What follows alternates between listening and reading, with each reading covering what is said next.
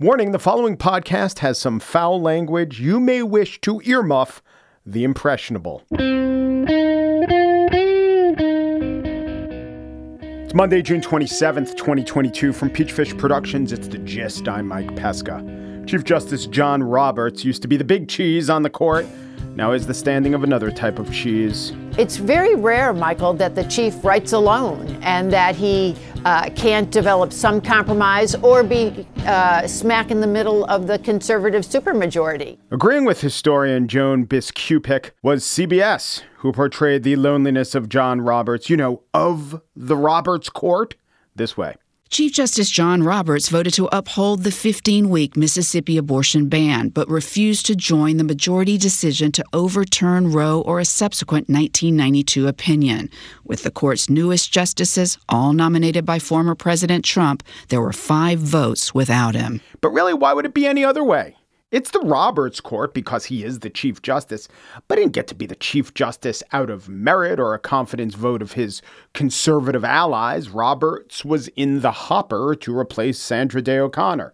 William Rehnquist died. Whammo, let's name John Roberts Chief Justice, and they did. That's more usual than not as a way to name the Chief Justice. They're usually not an Associate Justice first, but I pointed out just to bring up the fact that his title was bestowed upon him by as much an accident as anyone else who was on the Supreme Court.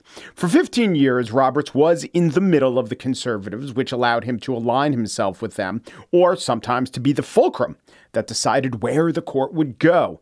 But when Amy Coney Barrett was confirmed, that was no more. And except for the title of chief, which means he gets some more clerical work, $12,000 more a year, the court gets to be named the Roberts Court, that is some cheap branding, isn't it? Roberts really isn't in the middle of anything except a movement where the other five conservatives are unbound.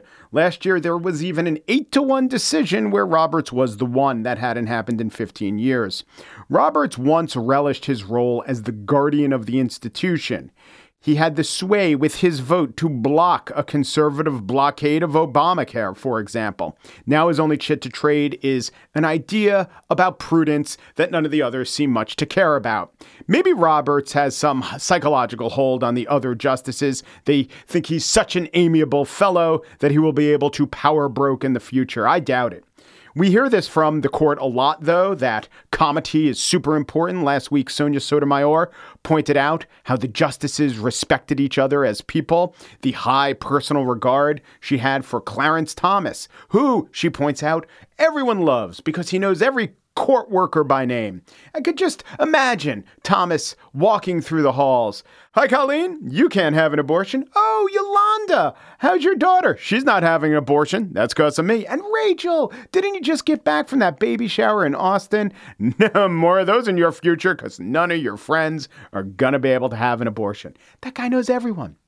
People skills, warmth, reverence for the institution, they're subsumed when you have an ideologically driven majority who doesn't need the berobed human speed bump. You know what they do with speed bumps, right? They drive over them. And what does John Roberts get for saying, yeah, Roe versus Wade should go, but a little less quickly than the other ones? There has been one tangible benefit as far as I could tell. This was pop star Olivia Rodrigo playing the Glastonbury Festival over the weekend. Out to the justices Samuel Alito, Clarence Thomas, Neil Gorsuch, Amy Coney Barrett, and Brett Kavanaugh. We hate you. She then launched into Lily Allen's song, Fuck You, but not to John Roberts. John Roberts avoided the Olivia Rodrigo Lily Allen condemnation from another nation. I don't know how he did it, perhaps as with the case of the five mentioned justices, and the 19 year old pop star who just named them, he's just easy to overlook. On the show today, okay, Roberts is quasi irrelevant. Is the court illegitimate? The spiel will indicate otherwise. But first, the pandemic was a boon to streaming services and a bane to movie theaters. And then a few months ago, Netflix stock cratered. This is a big change in what we and Wall Street were assuming was the future of entertainment. Editor at large of The Hollywood Reporter, Kim Masters, is here to talk about the state of streaming and how the means of acquiring our entertainment affects the entire culture. Kim Masters up next.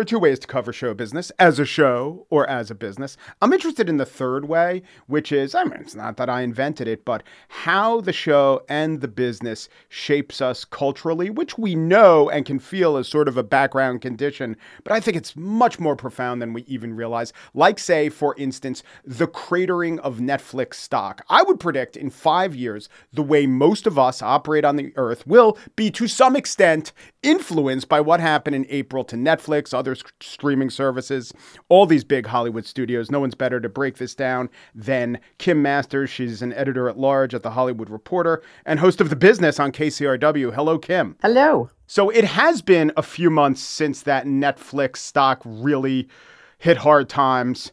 I think they went from a market capitalization, meaning they're a company worth $300 billion, to about $80 billion today. Tell me how the ripples of that go way beyond one company and one stock. Well, it changed the way Wall Street looked at Hollywood, the way Hollywood looked at itself.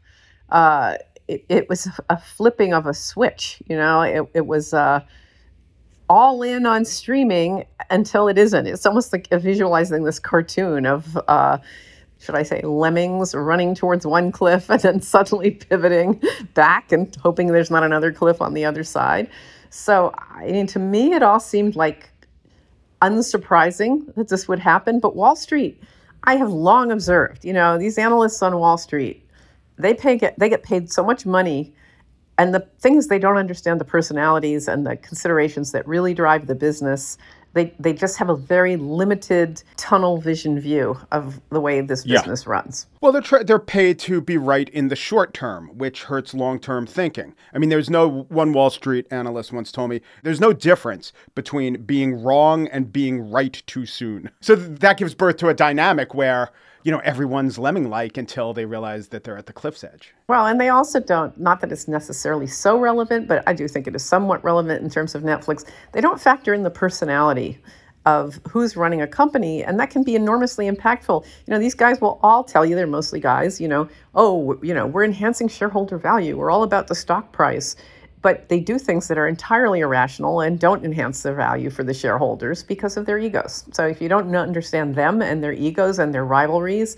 and you know their their petulant decisions and you don't really understand. So you're saying the Netflix story is specific to Reed Hastings or the dynamic that needs to be understood is how all these uh, all these studio heads and plutocrats the ecosystem uh, that they operate in. Well, the Netflix story, there's there's there, there's the whole notion of we're all in on streaming and that's all we do. And by the way, we're not going to run our movies in theaters. It's all got to be on our site exclusively. And by the way, we don't do advertising. Uh, and that's that's sacred text for us. There's no advertising on Netflix, except now, guess what? There is. So uh, these pronouncements about what you know how things are going to be, is, and people accept them, and they look at uh, guys who are basically Silicon Valley guys and say, yeah, yeah, they reinvented the wheel and they did it better than Hollywood because Hollywood's so dumb. And it turns out some of these dumb rules in Hollywood exist for a reason. And I have watched Netflix move toward a more and more Hollywood model, slowly, glacially, reluctantly. But look where we are. You know, they're talking to uh, uh, one of the theater chains about having their movies run in theaters now. They are definitely making deals to get their advertising thing, not only to have an advertising supported tier, but to have it fast. Because right now, like as we speak, they have laid off like 300 more people today. And do I think there was an element of personality in that? Yes. You know, I think it's run by Ted Sarandos.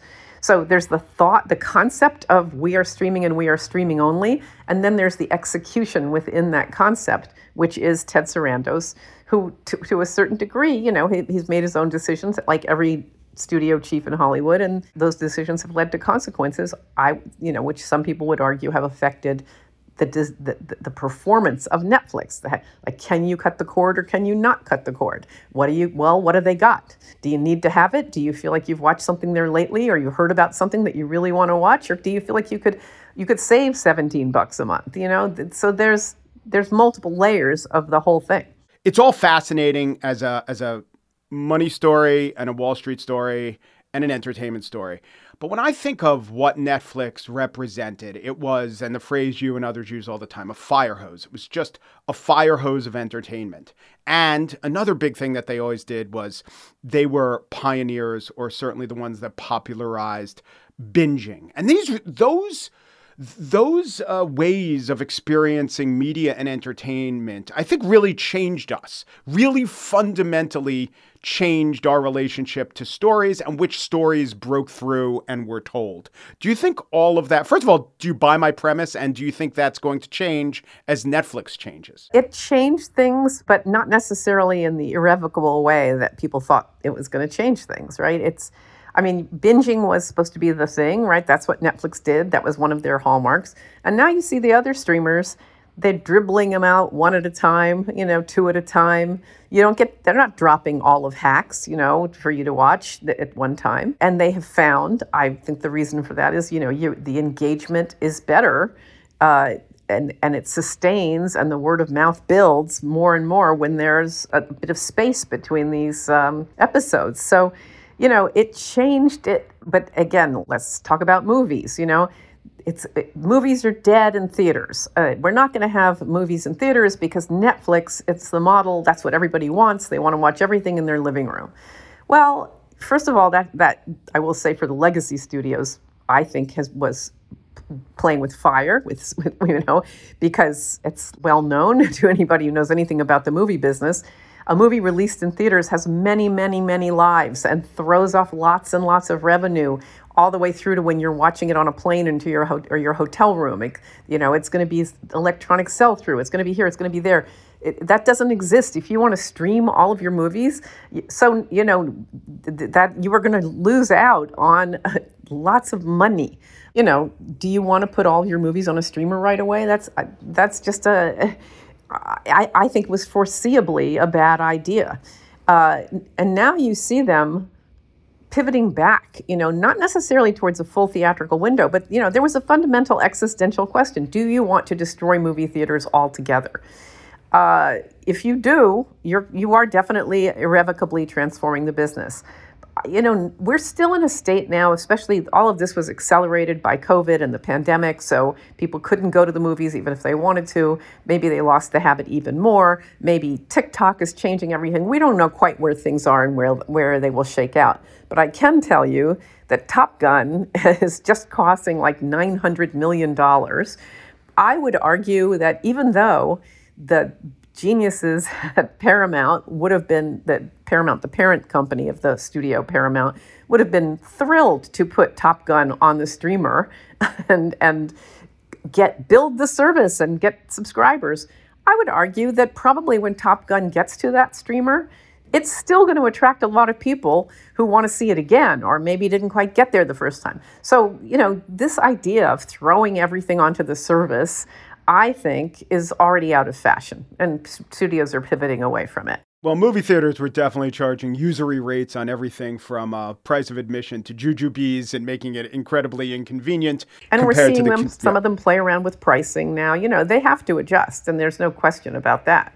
But, but did, you know, should they cease to exist? Be- you know, the, there are movies I'm sure that if you care at all about movies, you kind of want to see on the big screen. Yeah, but those are always, I do have to say, those are always the same kind of movies, which is a big spectacle, which is, I guess, what movies have definitely trended to being when I think about movies in movie theaters, but which is why I like the streaming service and the HBO service. They don't have to be those kind of movies, and that's not why I go to theaters. Yeah, I mean, there's lots of questions. Will those movies be enough to sustain enough theaters for the model to survive? I don't know uh, you know, do you get enough out of putting a movie on a streamer if you put The Matrix on a streamer, like, you know, Warner's did last year? Is that worth it? I mean, would I don't know. They won't let us see the data, so we don't know. We are in the dark about all of it. I, I, I do think that every once in a while, you know, if you say, well, it's going to be a theatrical movie and that's that, and and talent demands it, say it has the clout, somebody like, you know, has the clout to say, like Tom Cruise. Right. Something comes along and upends conventional wisdom in the movie business over and over and over again. You know, I will say, as far as that goes, one good thing about streaming that no one talks about is if The Irishman were in a movie theater, I'd have to walk out and feel bad about myself. But on a streamer, I could just stop watching. Well, I won't even talk about the bathroom and sandwich breaks I took with the but I don't know that we're going to see that anymore. You know, that was a, going back to the personality. That that was Ted Sarandos, you know, head of Netflix uh, content thirsting for an Oscar. So he bought, he bought numerous movies that nobody else would make for numbers that nobody else would do. Some cases like Roma, you know, I'm very glad he did. And I will note I saw it in a theater where at Netflix in their screening room. so uh, I got the theatrical. I wouldn't want to see it on my TV. I'm, i guarantee you, it's a different movie in the theater. Uh, but but you know, he chased that and chased it.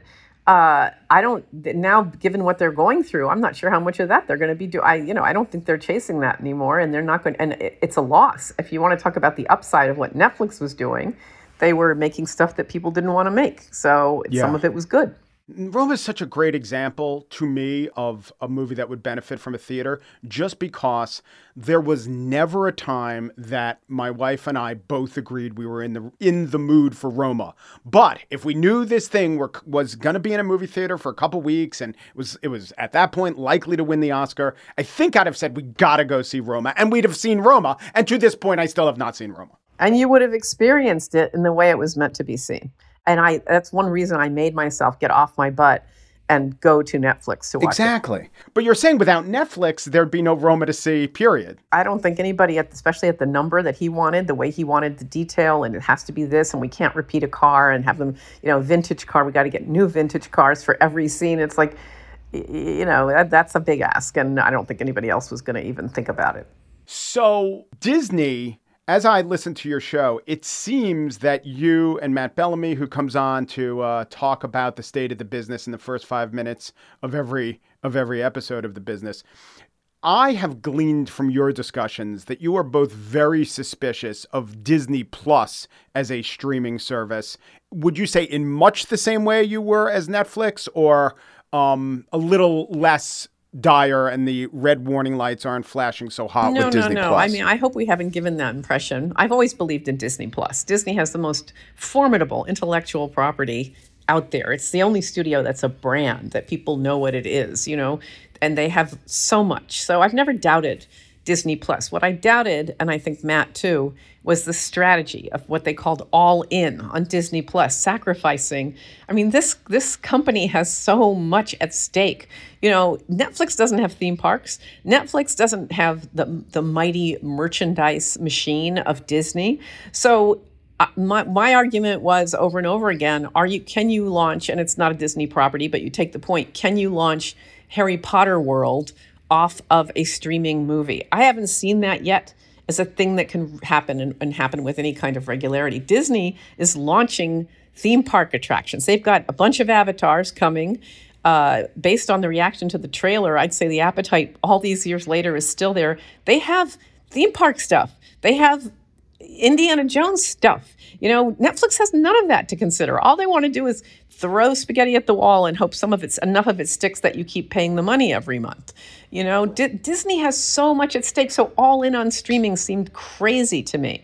Now, of course, and I, I do feel for Bob Chapek, the CEO, in a certain way. Wall Street's like beating him up, saying, You've got to go all in on streaming. That's our mantra, all in on streaming. And then Netflix hits a wall and they go, Don't go all in on streaming.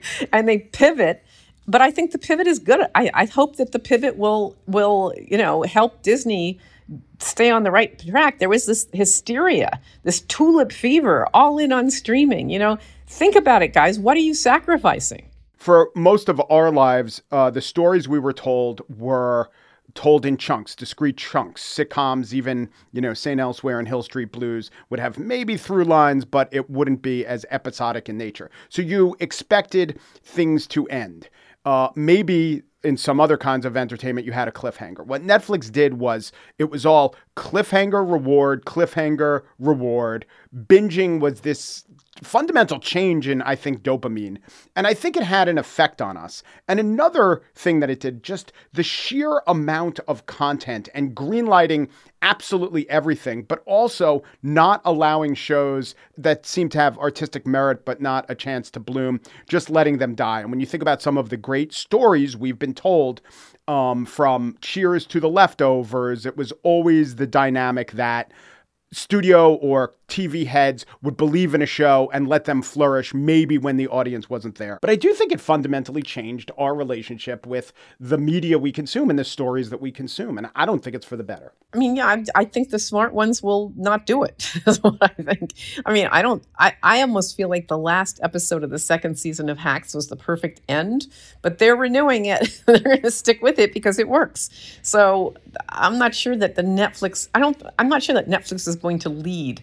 And you know, you see that there is possibly uh, one of the reasons for Netflix's issues is that they changed their philosophy. You know, they they as I've written about it, they fired Cindy Holland, who had been the one who started it out their original programming. You know, they had to have originals. They knew they were going to lose a lot of the Friends and The Office as the studios pulled them back for their own streaming services.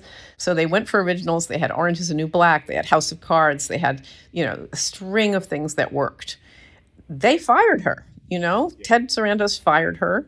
She was the curator of Netflix. She curated. The last one that, that she was really involved with was Queen's Gambit uh, that was something that people like you and me chatter about and talk about and engage with.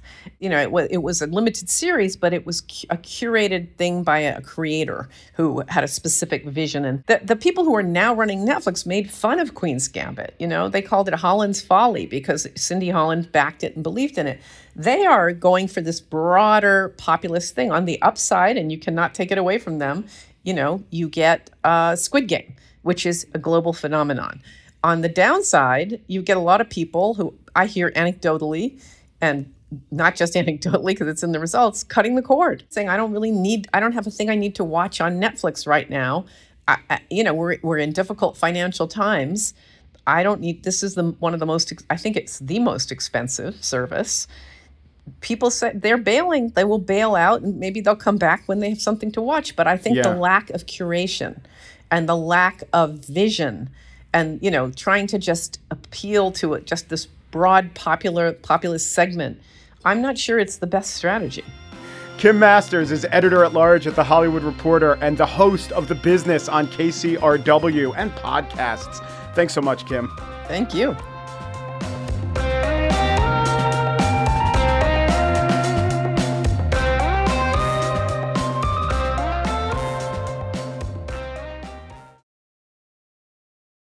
And now the spiel. Within the last five days, the Supreme Court has weakened the separation of church and state, displayed terrible illogic in New York Rifle and Pistol v. Bruen, and dismantled the traditional application of the Miranda warning. Well, a couple of these decisions are ones I could live with, prayers on the 50 yard line, because I believe in pluralism. None are my preferred rulings. And at least one, guns, really hurts me, my community, and good governance in general. And then there's Dobbs which isn't just seismic, it's destabilizing. Which brings us to the very question of the court's legitimacy. The three members of the Supreme Court in their dissent cited their predecessors, Justices O'Connor, Kennedy, and Souter, three Republican appointees, obviously, when they said, quote, they knew that the legitimacy of the court is earned over time, citing a specific footnote that those three signed on to, and the current court went on to say they would also have recognized it, legitimacy, can be destroyed much more quickly. The verdict, they wrote, quote, undermines the court's legitimacy. Senator Elizabeth Warren went with a much more active verb than undermines on ABC's This Week this week. This court has lost legitimacy. They have burned whatever legitimacy they may still have had after their gun decision, after their voting decision, after their union decision. They just took the last of it and set a torch to it with the Roe versus Wade opinion. And the sentiment wasn't simply expressed out of frustration well, more than frustration, despair at having lost the decision. No, Justice Sotomayor smelled the smoke given off by Senator Warren's conflagration as Dobbs was being argued before her. Here she is questioning Mississippi Solicitor General Scott Stewart at the time. Will this institution survive the stench that this creates? In the public perception that the Constitution and its reading are just political acts. I, I, I, don't see how it is possible. It's what. Will this institution survive? Undermined legitimacy, yes. Torched or unable to survive this crisis in legitimacy? I am not so sure. In fact, I am sure that it will survive. In fact, we already know it will. But before we get to that, let me spend a second or two defining and talking about legitimacy as it's talked about. Like recession, legitimacy is felt more than carefully charted, but recession is defined by something tangible, if inexact, two quarters of economic decline. Like pornography, legitimacy is perceived to be at a level different from the intellectual. But unlike this very court once put it, legitimacy is not so impressionistic that you can only know it when you see it. The legitimacy of an institution lives in the feelings of the people, all the people, toward that institution. And we do know that overturning Roe versus Wade was unpopular.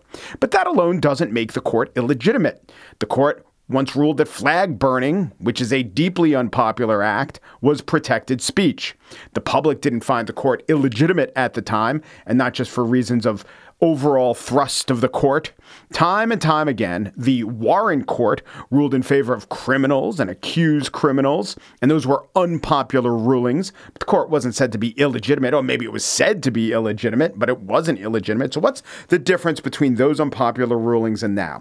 Is it that those rulings favored more liberal elites? Is it that they occurred before social media and instant outrage? Maybe that illegitimate is on a continuum, a couple stops past unpopular popular. I think it's actually something else.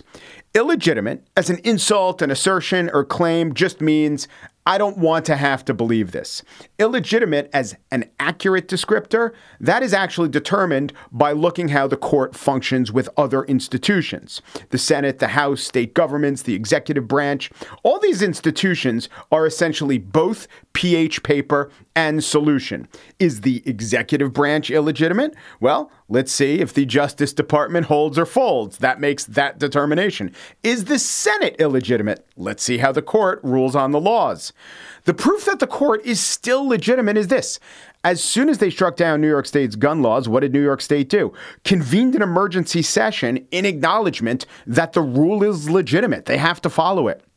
The states that are all or were all waiting for the Supreme Court rule to trigger their anti abortion laws, sure, they won, but that's also an acknowledgement of the court's legitimacy, as are the states on the other side, which waited and reacted to a ruling strengthening their abortion laws. Conveys legitimacy, shows they think the court has legitimacy. The ruling was not a fiction to disregard and no one who actually had the force of law with them acted as if it was. The public can sour on a decision or react with anguish, rightly so in this case, and can say, You lost all legitimacy in my eyes. But the people who hold legitimacy ultimately within the system, if they're acting otherwise, it indicates the court has legitimacy. Maybe you heard that Andrew Jackson quote once about the court and legitimacy. Justice Marshall has made his ruling. Now let's see him enforce it. Andrew Jackson was full of bluster. Andrew Jackson biographers were skilled aphorists. The quote didn't appear until 20 years after Jackson's death. And in the case in question, Worcester versus Georgia, there was nothing actually for anyone to enforce. The ruling was actually really consequential, really important. Everyone followed it. It uh, pretty much was the foundation for the doctrine of tribal sovereignty. Very legitimate decision. With bad rulings and good rulings, and the Supreme Court has made much worse decisions than this one, they have still maintained their legitimacy. There was never a situation where uh, some equivalent of the Court of Avignon was making parallel rulings to the Supreme Court and no one knew which lessons to follow. The South seceded, they didn't follow the court, they lost, they were meant to pay. Is this court legitimate just through the prism of abortion and abortion rulings? Was this court legitimate because the original Roe v. Wade ruling was 7 to 2? Were those two dissenters dissenters or were they just illegitimate members of the court? Were the four who rejected Roe in the more recent Planned Parenthood versus Casey case, were they illegitimate? This, the Dobbs case, is a destructive decision. and it is made by justices who all along told us they were going to decide this way in every way except saying, uh, as they were sitting in front of the Senate Judiciary Committee, oh, yeah, I'll definitely be deciding this way. We all knew it. They all said it. They all went to lengths to obfuscate where any fair reading by anyone this side of Susan Collins knew what they were going to do. It was right to deny them the vote. It was certainly right to oppose them, figuring this day would come. But the idea of legitimacy, in my opinion, can not only be cited when the bad thing happens after your court was stocked with actors who told you the bad thing was going to happen. And by the way, all of those same justices who maybe we're now saying, or some people are saying, contribute to the court's illegitimacy, they were the ones in question when Mike Pence's lawyers sparred with Donald Trump's illegitimate election architect, John Eastman, where both those gentlemen ultimately decided that the plan to steal the election would lose 9 to 0 in the Supreme Court. Eastman and Trump, those guys are illegitimate. The backstop to them was the Supreme Court of the United States. The very notion of the Supreme Court of the United States not going along with that act of illegitimacy goes to show the court's actual status as legitimate. The court, the six of the six three, they're not anything like right or brave or fair or unbiased or wise or logical or beneficent or moral or constitutionally correct. I don't believe those six who overturned Roe to be exhibiting any of those traits. They are illegitimate, frustrating as that may be.